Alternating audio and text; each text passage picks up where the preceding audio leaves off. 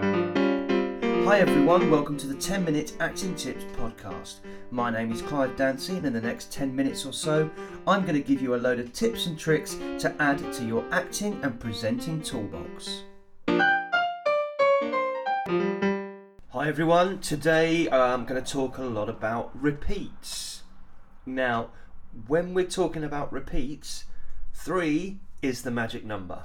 Now, some of you might remember a song called Three is the Magic Number, and you might think in comedy that three is the magic number. Most jokes come in threes. Um, Englishman, Irishman, Scotsman, for example. Uh, most humorous situations are done in threes. We always say things come in threes when something bad happens. So three is the magic number. Now, when you're studying a play or text, look for repeats. Now, repeats can come in twos, threes, or more, but most often they do happen in threes. So start to look out for them. Now, they're they used to, um, I believe they used to, emphasize a point. And as I said, that when they come in threes, it, it's it's usually um, it's designed as either a uh, a comedy trope or is designed as a drama to increase in intensity, to decrease in intensity, but there is always a really powerful reason that the writer has written these things in threes. Um, or in trip or in um, in doubles or in more because they're trying to get a point across. Now, I'm just going to have a look at an, an, example for you. So, just so you get an idea of where I'm going with this. Um, if you've got in your script, no, no, no, that is your delivery. Now, I'm not going to tell you what the situation is, but you can probably imagine a certain situation. Um, unless you're performing Harold Pinter or Steven Berkoff play, uh, which they sometimes buck the norm, you would normally say these things slightly differently. So if you were, if you take the above example of just no, no, no, uh, and you put it in a context of maybe a mother talking to their child, telling them not to do something, it might go something like this No. No. No. Have you noticed? There's three different emphasis, uh, emphasis on the, the words. That is in that sort of context. It may go the other way round. That you start off going, no, no, no. Again, the three different ways of saying no to certain situation.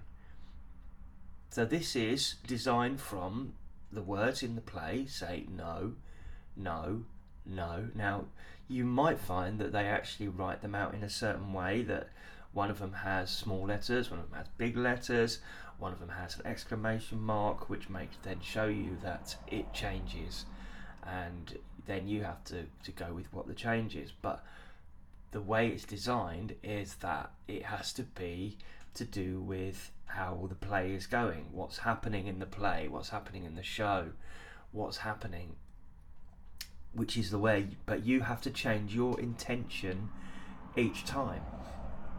Uh, going back to the original example, um, when I said no, that is like a suggestion. Please don't do that. The second time is maybe the child hasn't done the thing that I wanted. Then it's no, which is a little bit more commanding, but not quite, you know, in your face. And the third time is no, is you're giving a direct order. Now, these have to be delivered in that, that sort of way to, to get the idea that this person is telling a child not to do something. Now, you might be looking at this and going, well, that's blooming obvious, isn't it? But as you go through plays and shows, there's sometimes triple repeats and multiple repeats that they're used all over again, and sometimes they might be hidden. So you have to look for them. You have to look for the times when people give repeats. Um, the writer has put them in there to emphasize a point.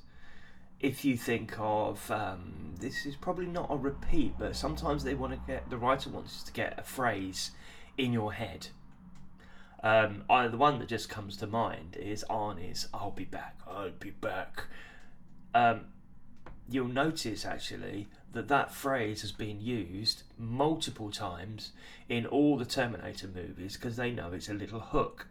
Now that is a repeat over probably five different movies, but it's something they wanted you to, to know about. They want it's a repeat, it's a hook, it's a um, it's probably a, a publicity thing because everybody knows that thing. I'll be back. Everybody's tried to do their own Arnie impressions before.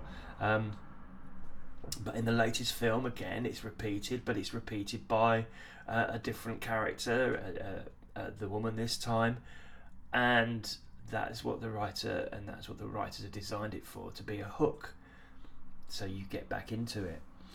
Um, so look out for these things; they're not always obvious. Um, they're sometimes hidden.